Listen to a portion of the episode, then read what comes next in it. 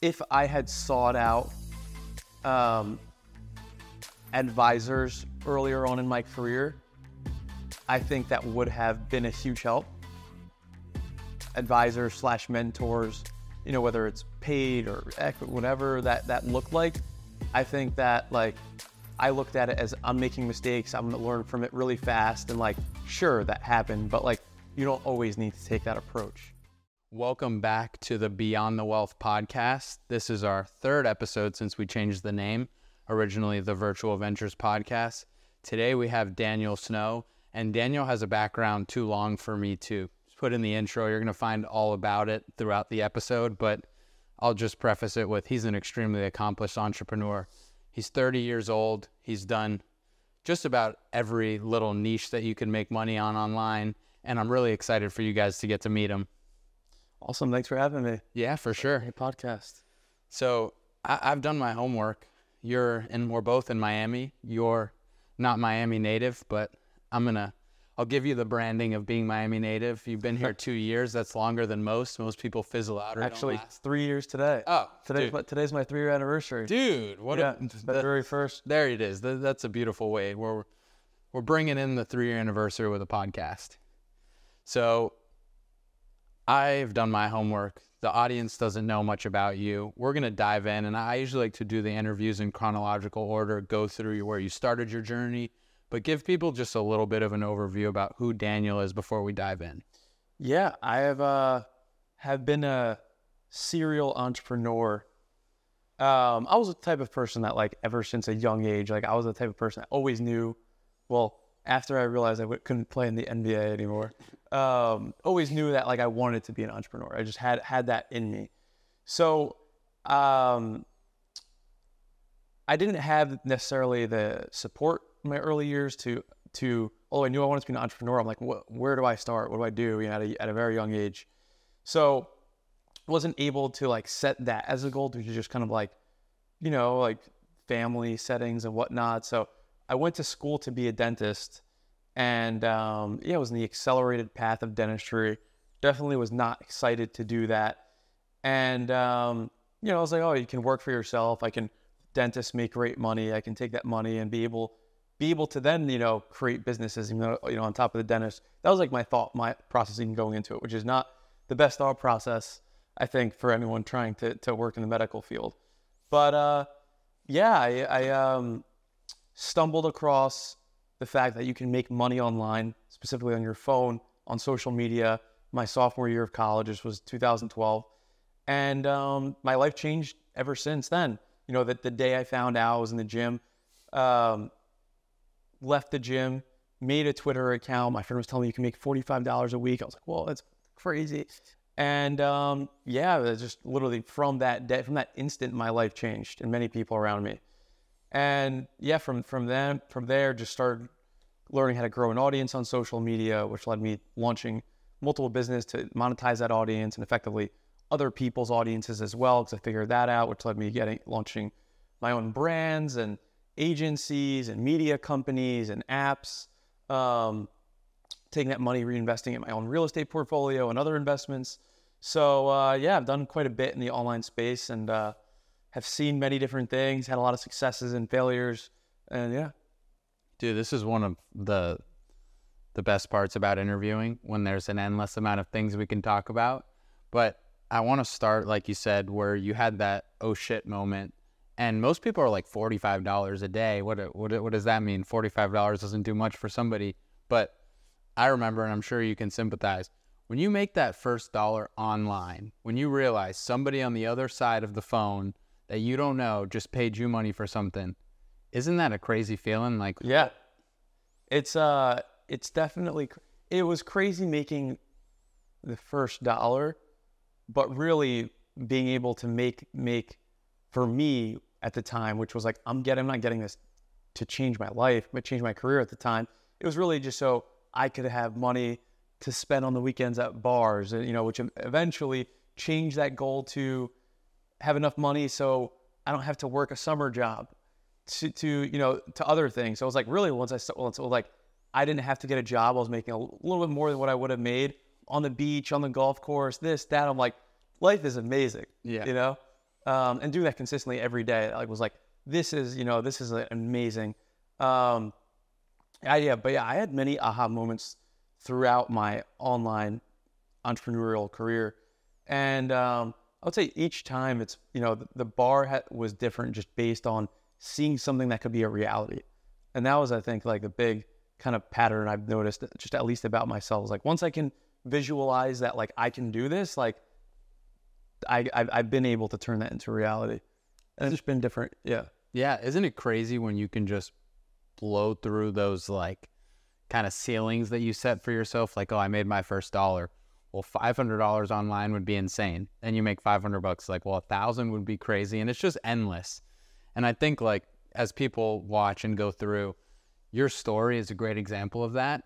You've we started with forty five dollars, but by the end of this conversation, we're far from that forty five dollar amount to what you've been able to accomplish you start building this brand on Twitter. It's in the fitness space. You're trying to monetize it, make money. What challenges did you have to face during that period? Because I know it wasn't just one day I start tweeting and I have 10,000 followers Yeah. the next day. Yeah, the well, the biggest the, the biggest challenge I faced was six months and countless hours into building this audience. I had twenty five thousand followers after six months, which like might not sound like a lot for today, but back in 2012, like 25,000 followers was actually somewhat of a big deal. Like oh, you had, you know, it had actually like there just there just wasn't a ton of people doing it. So, um, and- for me, you know, that 25,000 could have been millions. At least it felt like that way.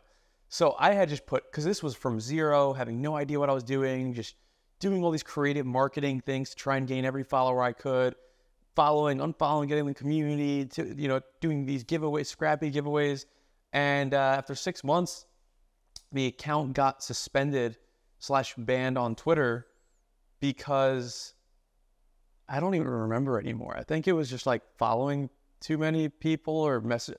I, it, it like wasn't anything that made sense. Um. Anyways, yeah, after six months, that it just got banned, and I, re- I literally remember I was, I, where I was, what I was doing, the feeling. It was just the worst fucking feeling in the world. But you know, I, I maybe had one day of pity, maybe less than that. But right from then, I'm just like, I know how to do this. I knew I can do it faster. I can do it better. I can set my goals larger, and that's exactly what I did day one. So, um, I mean, that was a huge obstacle for me to overcome. Starting again from zero is just the worst feeling. But um, I think taking, you know, I was able to reframe that and say, I know I can do this again. I know I now have a better idea. I know I can spend money to grow. I can, you know, know how to monetize it earlier on. So, yeah, um, that was kind of like one big one. So you're in college now. This business is no longer an opportunity. You've been banned. You're going to school for medical. You're in medical school, or that's the route that your parents want you to take. How much of a hurdle was it getting them to understand, hey, I'm making money online. I don't know if I want to go this career route. And then after the fact, how hard was it to say, hey, I'm, I'm not going to follow through with this. I'm going to go this way? Yeah. So, well, I still kept pursuing what I was doing, growing audiences on Twitter. But really, when I when I got banned, it shifted from just fitness, like I want to grow these fitness brands because like that was my passion at the time, to now I just want to grow a large audience. I don't care what it's in. And once I once I changed my mindset, which probably wouldn't have happened if that didn't happen, that was when I was just able to rapidly grow the audience. So I kept doing that. I kept pursuing that. Um, yeah, I took my my DATs, and um, the the well, number one, I I I, I failed my DATs, so that you know wasn't able to go to dental school. No, I didn't fail them. I, I didn't get the, the grade you need to get to necessarily get into dental school. Yeah. Um, at least on all three, there was like science, perceptual ability, and something else. And uh, on the science, I didn't score well enough just because that summer I was going to this. I was going to the library every day, and it was one of the most miserable summers of my life. uh, I remember just going to Dunkin' Donuts every every morning. It was miserable, but um, I was going to the, to the library every morning while a business I had launched, a, a, a self-serve ad platform, performance-based platform for essentially influencers and theme page owners to monetize their account, was blowing up. So I was making thousands of dollars a day at this point while I'm doing something that is making me miserable and depressed. And I'm just like, midway through that summer, I was just like, there's no point. Like I've made as much money as a dentist halfway through the summer he would make in a whole year without going to dental school. But I've already, I'm already here. I'm already there. Like I, I might as well just take the test. But like I had made that decision that I'm not going to be a dentist. Um, still took the test, but um, yeah, after that was kind of easy. You know, like not going to dental school, mom and dad.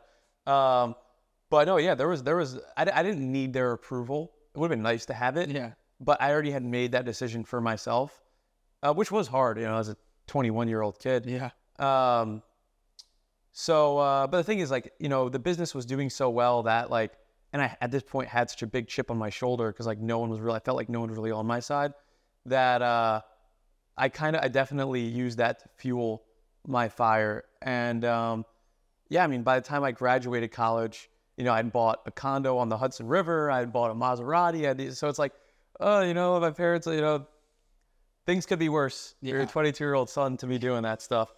Um, so I, you know, I kind of just let the, let my, uh, you know, actions speak speak louder than what I'm gonna do in that sense. How did you launch this SaaS platform? I don't even think the word SaaS was a thing back then. You you built this platform. Did you do it with a? Did you have a partner? Did yeah. you outsource a lot of it? Did you were you developer savvy? Like for people listening, that's not a small feat to launch a product like that let alone have it blow up. And we're talking about you're 30 now. That was you in college. That was early yeah. for a platform like that. Totally, very very early. Um, no, I definitely would not have been able to do that by myself. No, no chance. Um, I had a partner. He had the technical ability. I had the marketing ability, and we kind of came together. And and you know, we obviously had much different skill sets. I was able to get people on the platform. I was able to to to, you know, allow them to understand how to do these marketing campaigns, how to leverage their audience. I built the media buying team, et cetera, et cetera. And, um, and yeah, that's how we were able to make it work. After I graduated, he actually became my roommate, which uh, we both thought was such a great idea after watching, you know, like the, the social network movies and that sort of thing. Um, but one of the one of the worst decisions I've made, you know, for anyone listening, do not live with your business partner. Um, I guess if you're if you're not married.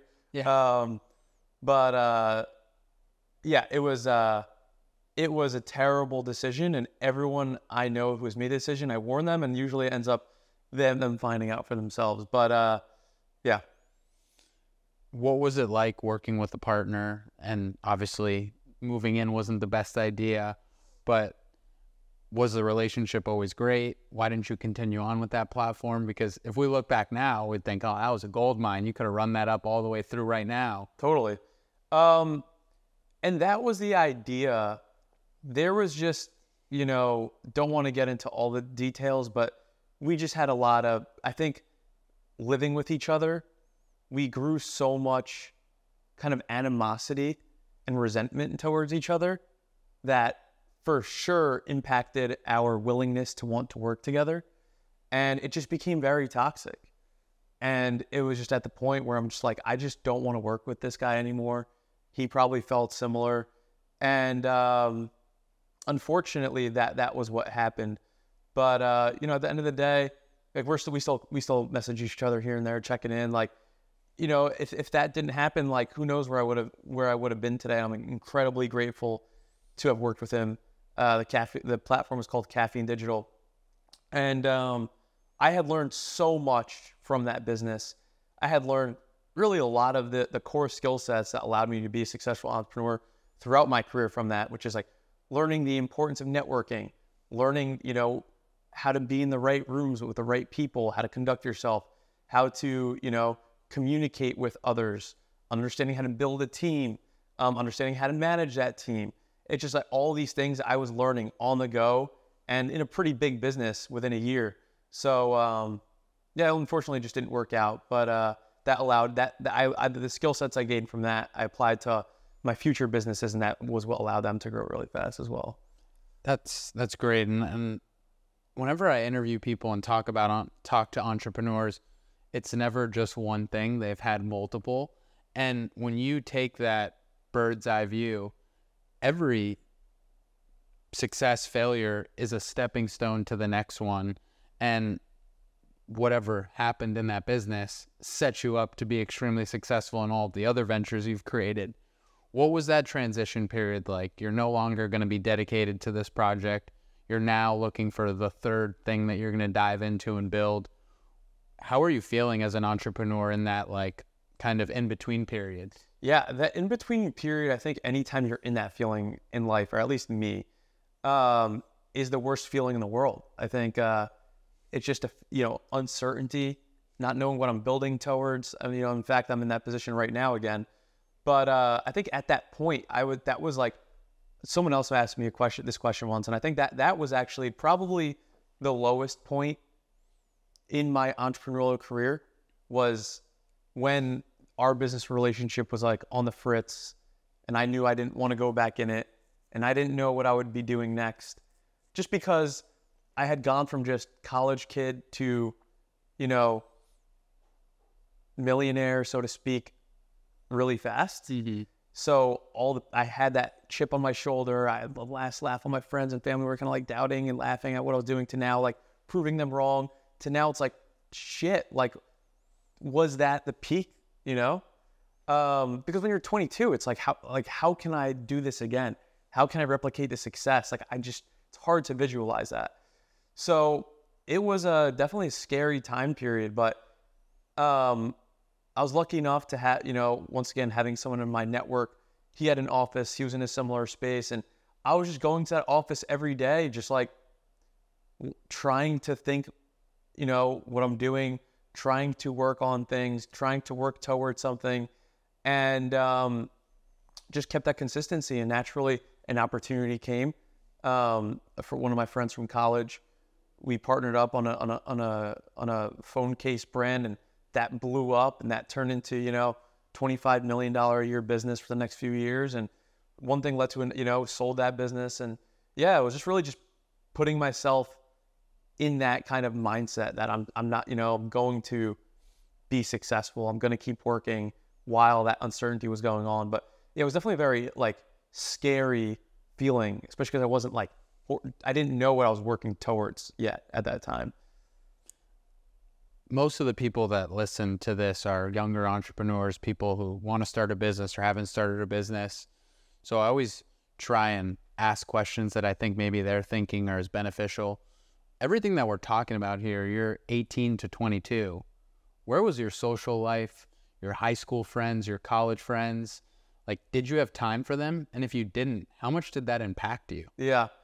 Yeah, there were definitely strange times. Um, had a girlfriend throughout college. So that I felt like me allow didn't I feel like that was what kind of gave anchored me to not have to go party all the time. I didn't I, I truly didn't have much of a social life in college. I was in a fraternity still, but uh, I didn't go to a ton of the parties. I didn't go to the mixers. I didn't, you know, get wasted very often and and like I was just working my my ass off. I definitely had FOMO in those years though. I definitely did. And after college, you know, when I became single again, I definitely had to, you know, let a lot of that out. But uh, I had already kind of like created a large base for myself. Um, but through those college years when I had nothing, I was yeah, I was I was hustling my ass off every single day. But that was what I wanted to do, and it felt really good. Um, especially when everything was like the first time, you know? Yeah. So, uh, yeah, I, I just, I really wasn't too, too focused on, on the social component, um, in college when I was just getting started. And now looking back, you're, you're 30. Would you do it all over again the same way, or would you go back and change a few things? Um,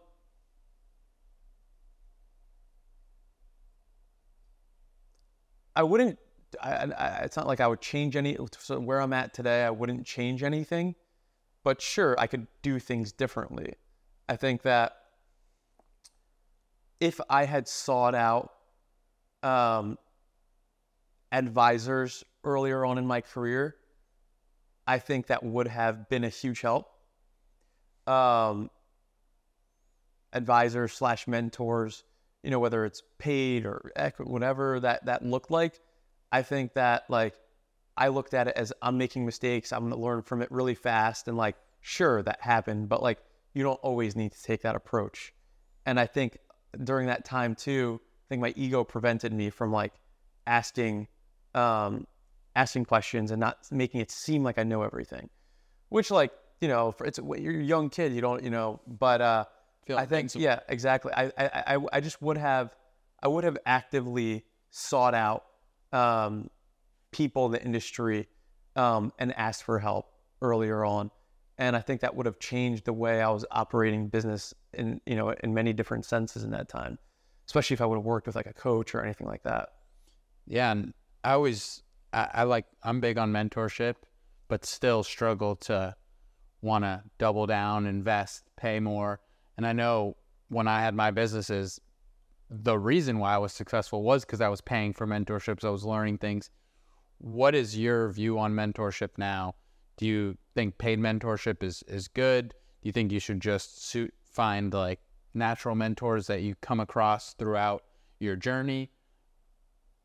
most people are, are kind of on the fence on both. Like, no, you don't need to pay people for like advice. But most people I meet, a lot of their success comes from like, hey, I invested, because I don't want to say pay, I invested in this person and I got so much back. And I know a lot of people listening are like sometimes against paid mentorship. What are your thoughts on that? I don't know. I would love to know why they're against paid mentorship, but paid mentorship is great just because the it, it, gives, you know, incentives, so to speak, are aligned, and then it gives the person on the other side accountability to try and give the most value he can. Uh, paid mentorship just gives gives the mentor in that in that aspect the accountability to want to provide the most value possible um, and not gatekeep anything because they're getting paid to do that. So I think if, if, if you don't have that approach and you're not will, yeah, it's kind of like a strange perspective to have on it. But no, paying paying mentors, you know, it's, it's just amazing that like one piece of advice can have so much leverage over you know an impact um, on someone. So it's just yeah, if you learn one one thing on a five hundred dollar call, like that can be worth you know a, a lot a lot more than it should be worth a lot more than five hundred dollars, um, whatever that is. So yeah, Yeah, and, and I always just like to ask it because you don't have to convince me. I'm all for paid mentorship. I have paid mentorships that I can attribute thousands of dollars to that didn't cost me thousands of dollars. But I always think that people just view it like, and I don't know if it's because this whole movement of high ticket, high ticket, where like almost anybody's selling their time for $3,000, which I think is a little bit of a turnoff to others. But I like that you highlight some some people you pay 250 bucks, 500 bucks and it's just one thing you need to learn that Yeah. you can go rinse and repeat and make $5,000, $50,000 with. totally. So we've gone through, you found out you could make some money online, made a Twitter, had that business, built this SaaS platform around helping creators monetize their audiences. Now you're in this we you you, you get out of this rut, we'll call it. What was next? So what was next was that that the phone case brand I mentioned. Okay, so ecom. We jumped ecom. into ecom. Yes. So ecom. Um, well, actually, between that was apps. I was also doing apps at that time while I was running the platform. Um, learned how to. I essentially learned how to get any app uh, trending on Twitter at the time, which had big impact because the interface was a lot different. Which then in turn got it trending on the App Store Mhm. which once again the app store was different back then so that drove a lot of traffic um, and i had 100% success rate doing this so i was working with different app companies um, to get their apps trending just you know as you call it an agency. I wasn't agency was, you know i was doing it as a, i guess marketing service. And then eventually i had uh, app developers just approach me to come in as a partner. And i was a marketing component so i did that. I had a lot of success with apps. And um, after the platform died down, got into into ecom just because, you know, I was like, I can build a brand that has equity. It's a sustainable business if I do it the right way. I have full control over over what I'm doing, and I know how to how to send large amounts of traffic Um, I had all the relationships all the influencers, theme page owners, etc. I'd really dialed in pricing in terms of what I need to be profitable. Every all them all those metrics were were were were uh, were dialed in. So that was when I kind of had the product in mind and the partner. Um, our brand was just had explosive growth day one, and um, yeah. What year is this? This is 2016. You're so early on all of these trends. I feel like like you things that blew up in 2018, 2021. You were doing them three, four, five years early. How? Like, what gave you the ability to kind of find these in the moment niche markets that are now mainstream? Um, yeah, I was just in it, you know. Um, having the platform, I had kind of so much visibility. The platform, my job as the owner of the platform was to literally find out offers that can make people money with their audience. That was literally my effectively my job, right? Um, so I had just gotten so much visibility to what works, what doesn't work, how to have success, and um, and yeah, you know, naturally, ecom was just the, the, the kind of next stepping stone. Also, I had grown into a community, and a lot of my friends were now in the industry. We're constantly talking: who's doing what, who's having success, who's not, what's interesting, and um, yeah, through that, through my network, through just experience, you know, la- launched uh, launched brands.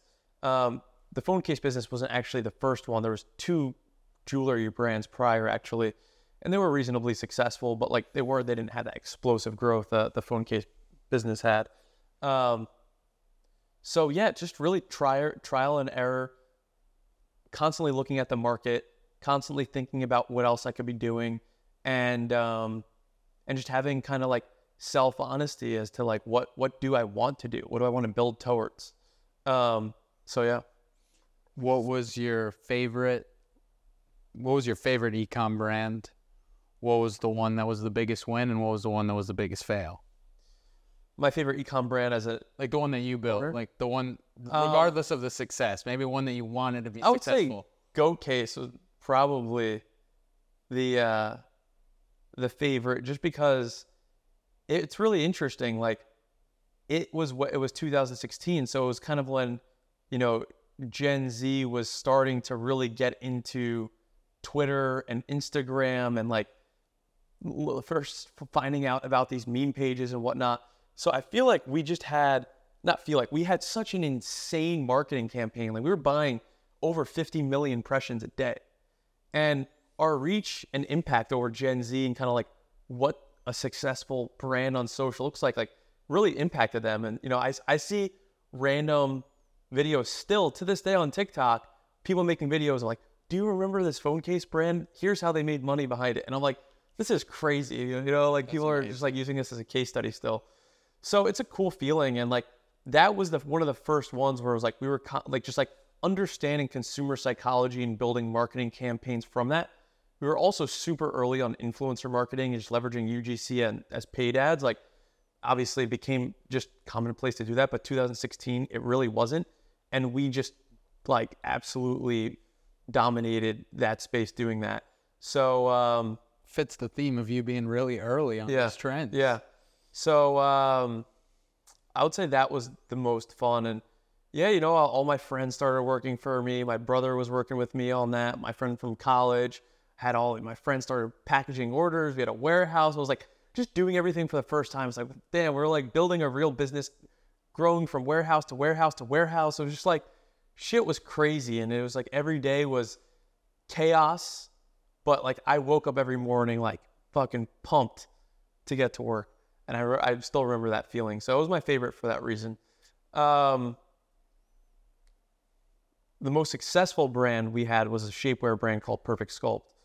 Um, that business was insane. So a lot of the mistakes we had made early on with Goat Case we no longer had those. So it was just like, do, because of the be, because we we had learned so much from our first brand, um, with our second brand, Perfect Sculpt, which was also kind of a product we took made viral and trending and whatnot, and um, yeah, that, that that brand just was incredibly successful also out of the gate because of that. So our first year, we did 25 million in revenue. First year, which is just like insane. Like, you know, naturally when you do that, a lot of things broke for fulfilling orders, which was even even crazier. Uh, working with shapewear um, while scaling that fast can also be problematic, as you can imagine. But uh, yeah, it was wildly profitable too in that first year, which is like doing being that profitable and having that much revenue year one is just like insane. Um, and it was fun. It was really fun doing it. Um, just constantly getting creative, thinking about new products we can we, we can bring. Um, yeah. And then what was the, what was the next question? Uh, which was the biggest failure? The biggest failure was a was a was a company called Autobrush, and we were really excited for it. It was a toothbrush. It was like a mouth guard that brushed your teeth. And we're like, you know, with all these other products like video cells, we had so many marketing ideas for it. We had beautiful branding. We designed. We had just like a lot of things. We're like, we're gonna crush this product. Um, and we had tested the product before. We placed like a two hundred thousand dollar order, three hundred thousand dollar order, and we found out that that so many of these devices just didn't work. Ugh. Like the manufacturer just fucked us over completely. And yeah, we had a we took a huge loss. Realizing now, I don't know why we didn't file an insurance claim. Um, but because we did have it, we did have a product insurance. We had had business insurance back then. I wonder if it would have covered it. But um, yeah, that was just the worst feeling in the world. Also, it was a feeling of like like embarrassment for the like the because the team saw that right because Yeah. we're building the brand, building the landing page, this that, and like the team knew the excitement they were building towards that too, and to see that like we brought this product to market and a lot of these devices just weren't working was just like as in the owner just like was really kind of embarrassing and it brought a lot of humility um because like you know they want to work work for a great company and build great products as well and um yeah that was, really disappointing that was a big failure um yeah What did it feel like? We'll go with the the shapewear brand. I mean, 25 million in your first year is insane. What did it feel like sitting in front of the computer when it started to just hockey stick? Oh yeah, it's just a video game. you know, I I loved video games growing up, and that's why I was like, this shit's just a video game. Like I want, it's fun. Like I like seeing just all this shit on my screen. Um, that was why I wanted the warehouse too, because like it's not just on the screen; it's real. Yeah. Then I realized I don't want the real problems that go with it. I don't want to, you know, I've seen other people, other people out there on Twitter who've also thought it was a genius idea to manage their own warehouse and fulfillment. And, you know, everyone can, can just imagine the, the stories of, uh, of, of having, you know, dozens of employees inside a warehouse. It's just insane stuff, insane stuff. We had love affairs with some of the Packers and cra- just weird, crazy stuff was going on. And, and, and just like, it was the best day in the world getting rid of that. But, uh, yeah, it was just like, a, it was, it was, it was, you know, just like an adrenaline rush every day. And I was like, how can we do it more, and more, and more, and more, and more? Um, it was, you know, it's the best feeling in the world seeing something that you you create, um, bring it to real life and just see it blow up. There's no bet. There's no better feeling like it. Um, so yeah. So, you're most popularly known for Rap TV. Where did that fit into the equation here? That was after the ecom brands and that success, or before? During. During. So you're building the ecom brands. You're still involved in social media and building Exact- theme pages. Yeah. So actually, so because I told the story initially, I, I started my career growing audiences on social. I still had those audiences while I was growing the ecom brands. Okay. But I was like, you know, focus. I'm like, I need to focus on my on on growing brands. These theme pages are just a waste of time. I don't want them in my brain. I even though I had people managing, I'm just like, I want to be fully focused. So I sold all of them except for rap at the time. This was 2017. And um, Sorry. Why? Why? why? Because I'm like, rap can be a real brand. It's not just a theme page, you know. It can be a brand, a real brand that has brand equity. And there's so many things we can do. Um, and I seek ways to monetize and build an audience and build a community. And it also, you know, it was also something I loved. So like I kept it. I was never full time when I was just a little side project. Um, I had a team running, but um, yeah, rap was just in the background throughout this time. Obviously, I was I was putting time into it, working with the team, giving them strategy, but was never the focus. And um, that brand was able to just you know be what it is today, which is like pretty crazy. You know, we have the biggest for those who don't know. Yeah, we have the biggest.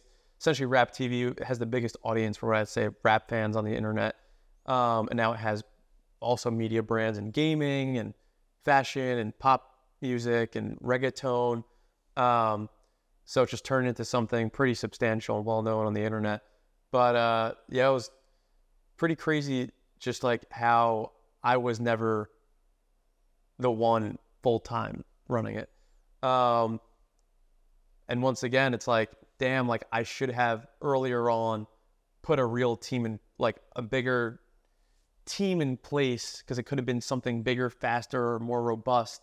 But uh, it's at a great, great place today. Um, still not the one running it. You know, we have a great CEO running it. But uh, yeah, It's it's cool for me because I'm a huge rap fan. Yeah. I was that kid in sixth, seventh, eighth grade listening to Lil Wayne, love that. listening to all that music. Where did your passion for rap come from?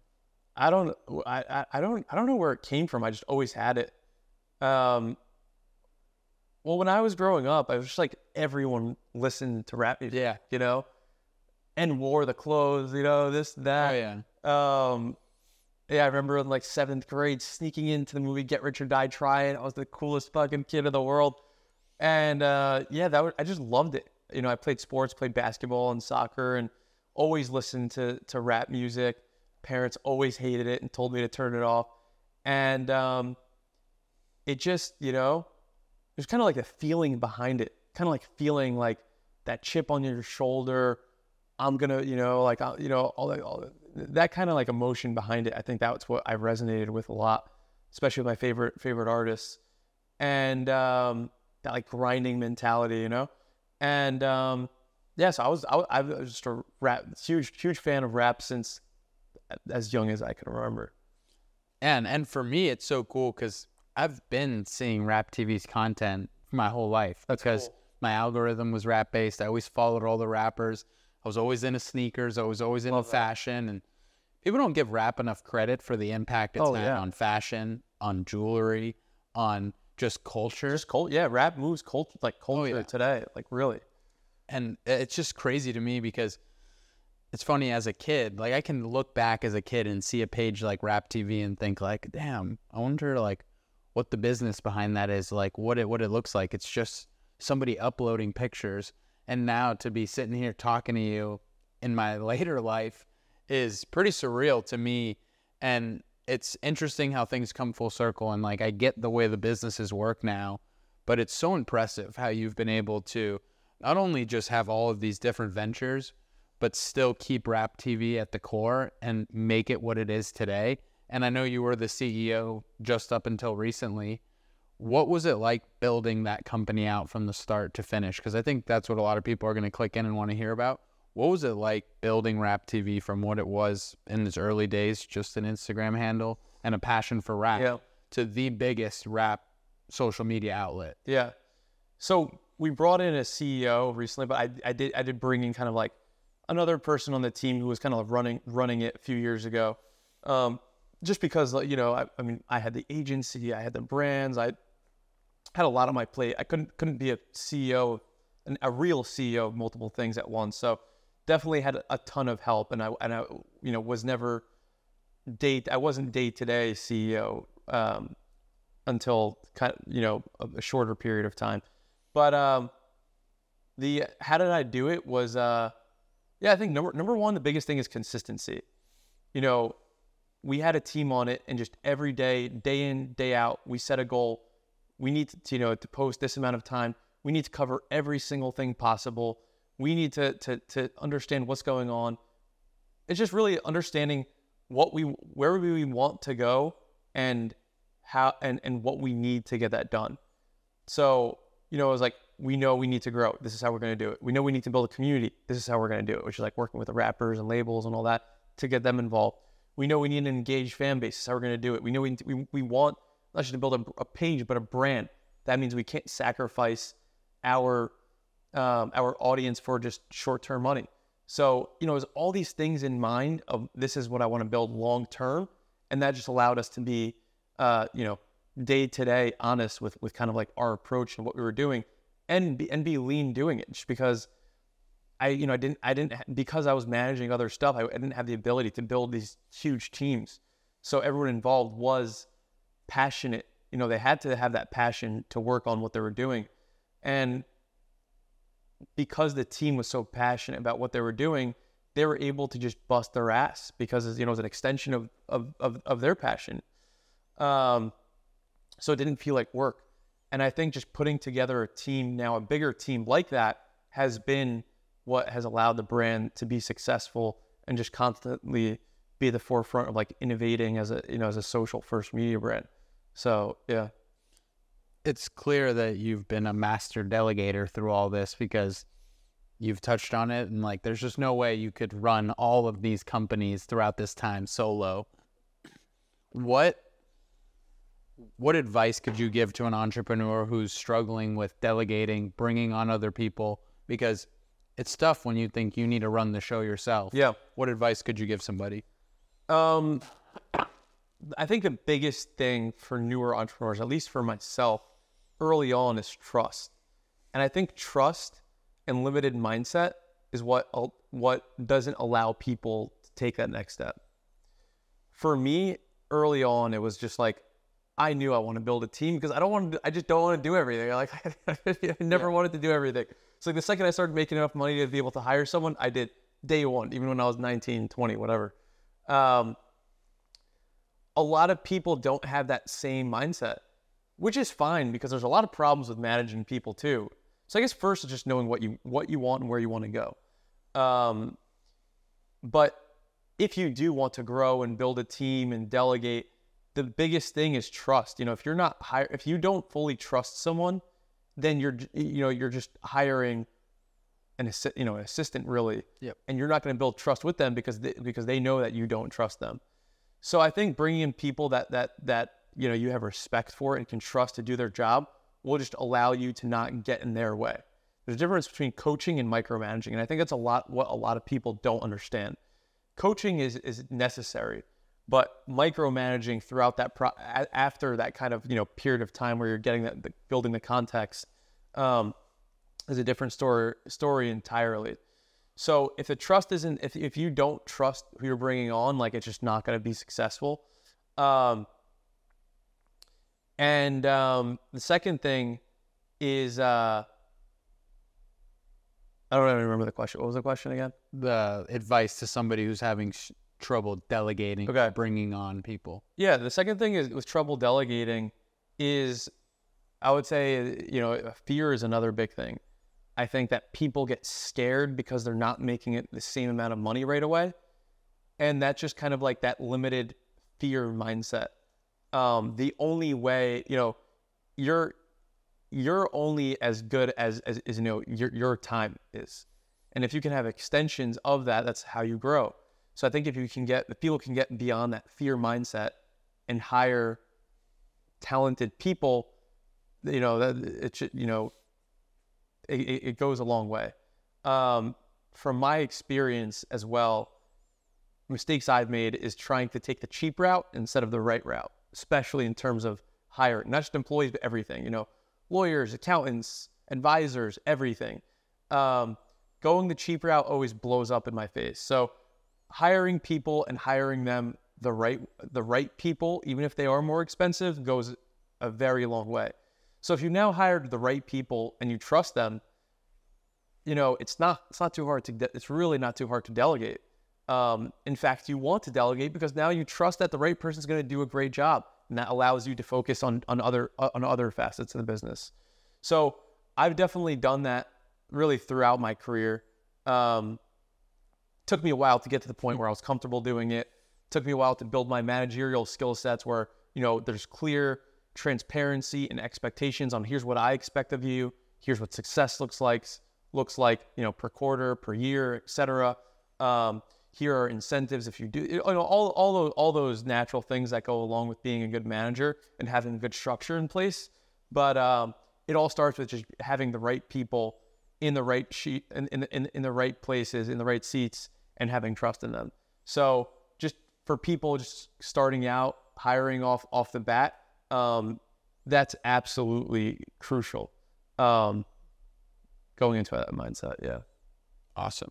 Before we go into the agency part, which it feels like we're just going next business, next business, I have to bring it up. You got to go to dinner with Drake, private dinner, shut down Carbone. What was that experience like? Cool guy? Did you get to interact with him? Yeah. I don't know where you pulled that one from. I don't remember. Um, Shout out to that's good. Stick Talk. Stick Talk. I Andre. forgot on Stick Talk.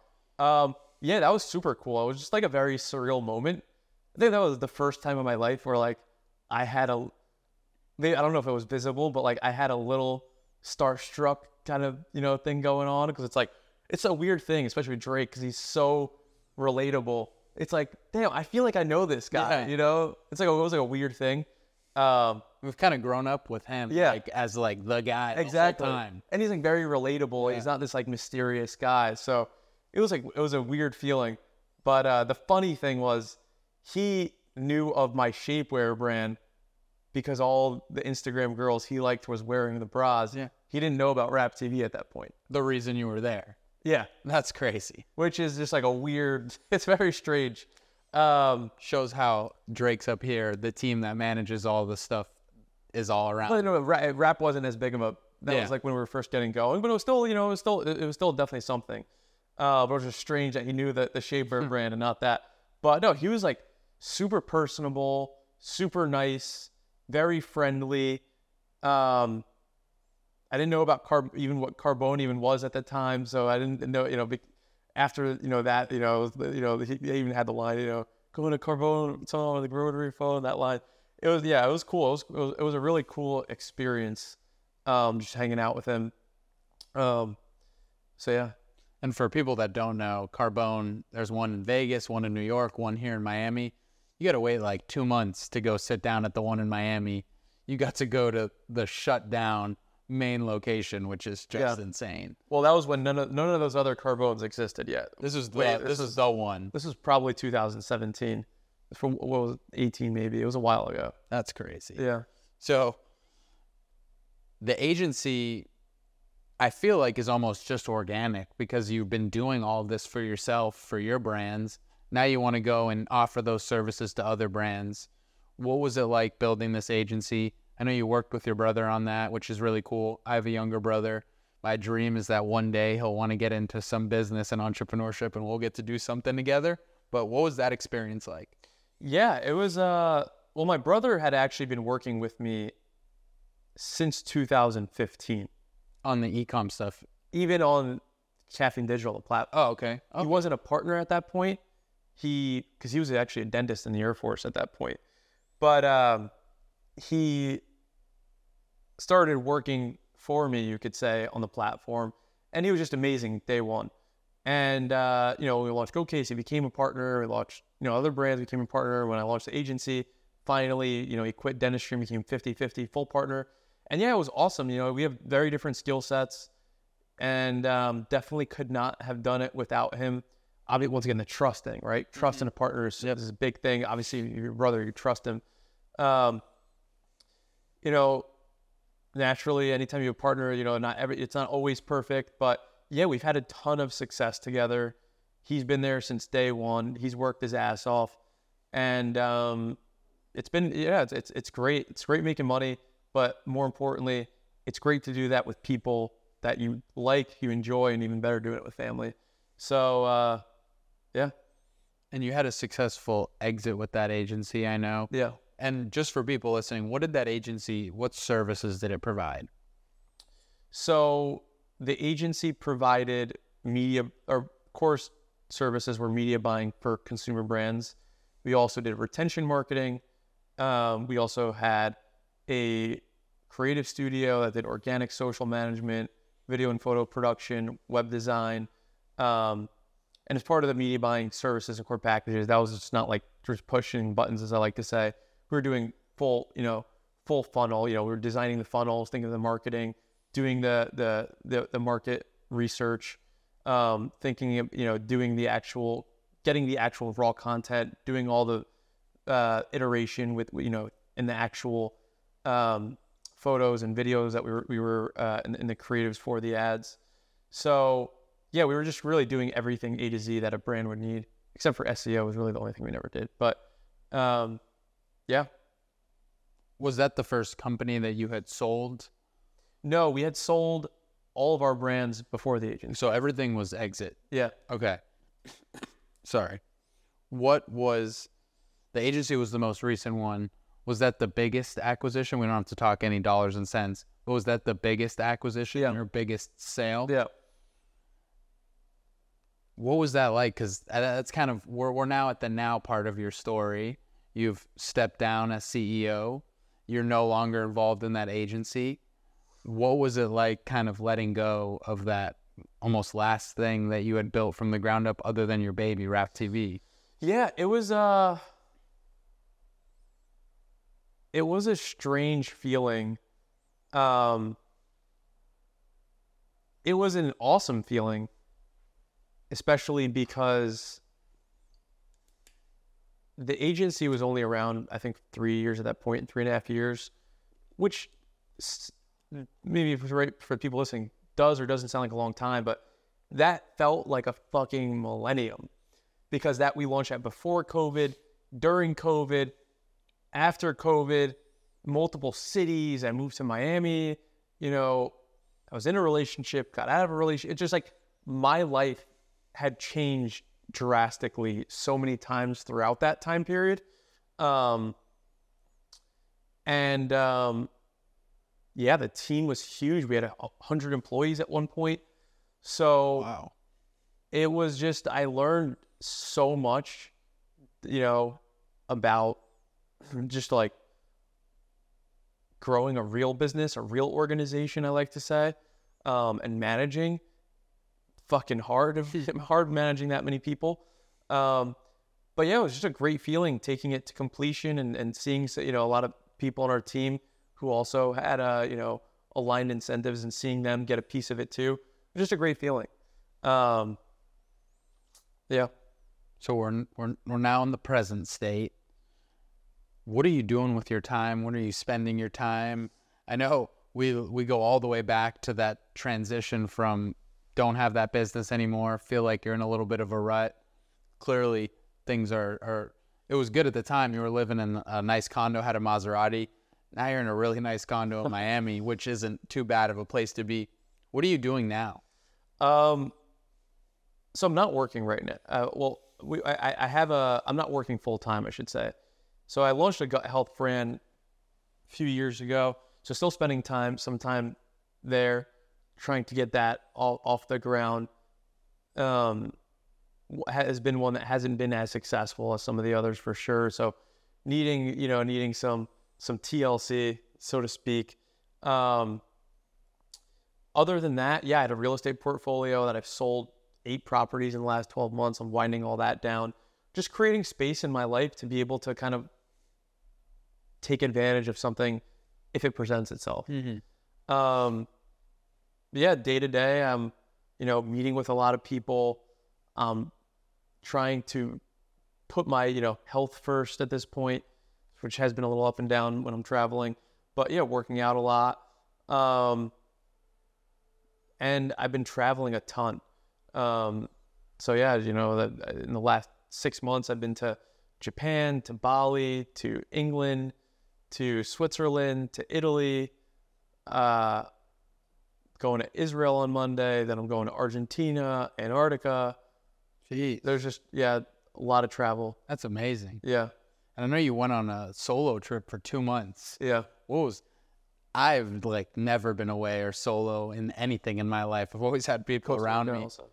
Costa Rica's amazing. Yeah, I love Costa Rica. What, what was it like being solo for two months like that? I mean, you live here solo, but to me, it seems like such a foreign concept. It it's definitely was scary at first, um, especially because I started in Japan and not many people speak English in Japan. So it was like, even the waiters, you know, like trying to talk to people. Eventually, I just kind of gave up.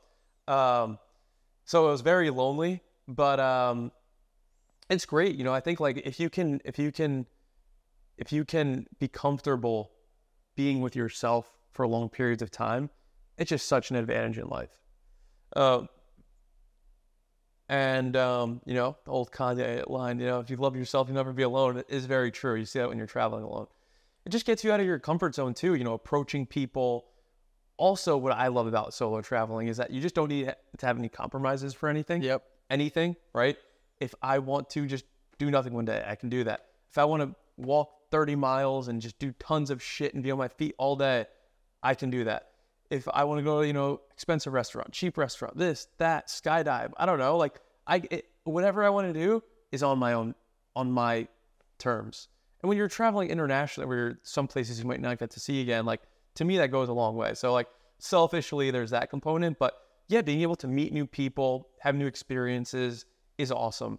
Um, that being said, if you're always able to share it with someone, I think does make the experience better, a little better at sometimes. But yeah, you know, for those people who are like want to go somewhere, you know, you don't have anyone to go with, doing going alone is a, is a great thing to do. And at least for this trip, I was intentional about it. I was like, I want to go alone. Like I don't want anyone coming with me to get specifically so I can try to grow, get out of my comfort zone, stuff like that. Yeah, it's crazy. We're so used to like our phones and like always having people around. I just recently started just going on a walk 30 minutes a day. It's great. When I'm in between meetings, no phone, just me walking mindlessly, thinking about whatever comes to mind. And at first I was like, this is kind of hard. And then I was like, I can't believe this is hard. Like, that's a problem right there. And now I don't think I could go a day without going on that walk. The amount of ideas, the clarity that you get.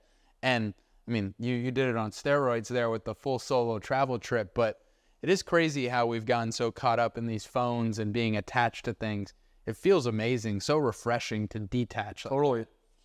So, you have the gut health brand that you're working on. Are you just right now kind of just like a it's a horrible analogy, but I always say what comes to my mind. Kind of like a spider web, just waiting for something to come through and you're going to dive in on that? Um I kind of gave myself a year. So September would be that year.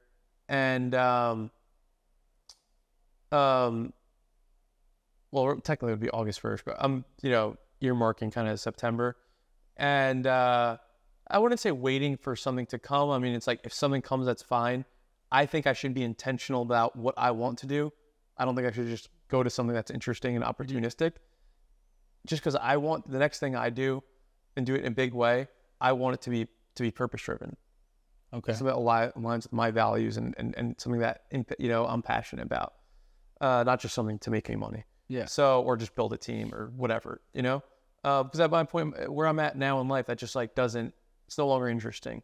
So naturally, you know, we, we all want to make money, we want to be successful. That's part of it, but like you know, having having it be purpose driven, I think is is is is of utmost importance. Yeah, and I think that's great. And I, I, kind of similar, but people ask me like, "Oh, I want to start a podcast. Like, what should I do?" And I'm like, "Well, it needs to be about something you're you care about because by episode 10 or 15, if it's not something you're passionate about or you don't have a purpose for continuing to make the content, I'll put my money on it that you're going to give up. So something like that in in a position that you're in, I mean, money isn't the issue anymore. You don't need money. You're not looking for something to level up. I mean, you're you're at an amazing place. It's now something that you can really be passionate about growing. And I would be shocked if this next venture isn't your biggest one. Appreciate that. Sure hope so. Yeah, and it's and it's just cool for me because I sit down with with people like yourself, and everybody's either in your shoes where they've been successful and now they're looking for what's next, or they're in that inflection point of very successful but want to go to the next level. And I think it's so cool for me because now I, I always tell my guests like I'm invested in you now personally because I know you. So now I will be looking to see you be successful, to see what you do with your next kind of opportunity and uh, I'm confident you're gonna have a well done. One. Thank you. Yeah, dude, this has been an absolutely amazing conversation. I I think that your ability to one be out in front of the traditional trends, but also at a young age know delegation and be able to create these teams and scale. Most people can't run one company. You're running multiple at a at a at a moment. We didn't even dive into your real estate portfolio and all that because you've just been so successful across the map. So thank you for for being willing to come on the show and have this conversation. I think people watching are going to get so much value. love that. Yeah, hope so. Um, and yeah, you know, anytime I always love like after sometimes I get these random messages on Instagram like, oh, like your thing impacted me. So yeah, if anyone anyone watching has you know anything to share, always feel free to to reach out on Instagram. You know, at Dapper if anyone's watching. Yeah, Um, how how people like the show, I always love to hear about it. So yeah, yeah, that help one person always uh, you know goes a long way. Dude, I say that all the time. I'm like, if one person watches my interview and it helps them start a business, gets them motivated to do something, or gets them through a tough time, it's a win for me. Totally. I don't need the 100,000 views. Would be nice. Not saying that I don't want it, but I'm always looking to just help one person every episode. And thank you for shouting out your at because I always make a comment. People are too lazy. It's always linked in the description, but sometimes people are too lazy to even hit the damn description button. Um, so if you are interested, reach out to him, connect with him. I think there's just a wealth of knowledge, and clearly he was nice enough to let me come to his place and interview him. I'm sure he'll be nice enough to answer your DMs. So, dude, thank you so much Yeah. again. It's been an absolute pleasure, and we'll watch this clip here at the end again and know when you have that big win, we'll have you back Love on the show and go through it. I think that's that that's a deal. Perfect. That's a deal. All right, brother. Thank you. Awesome. Thank you, man. Jesus. How was that? Feedback? That was good. So We did a really good question. Did an hour. Nice.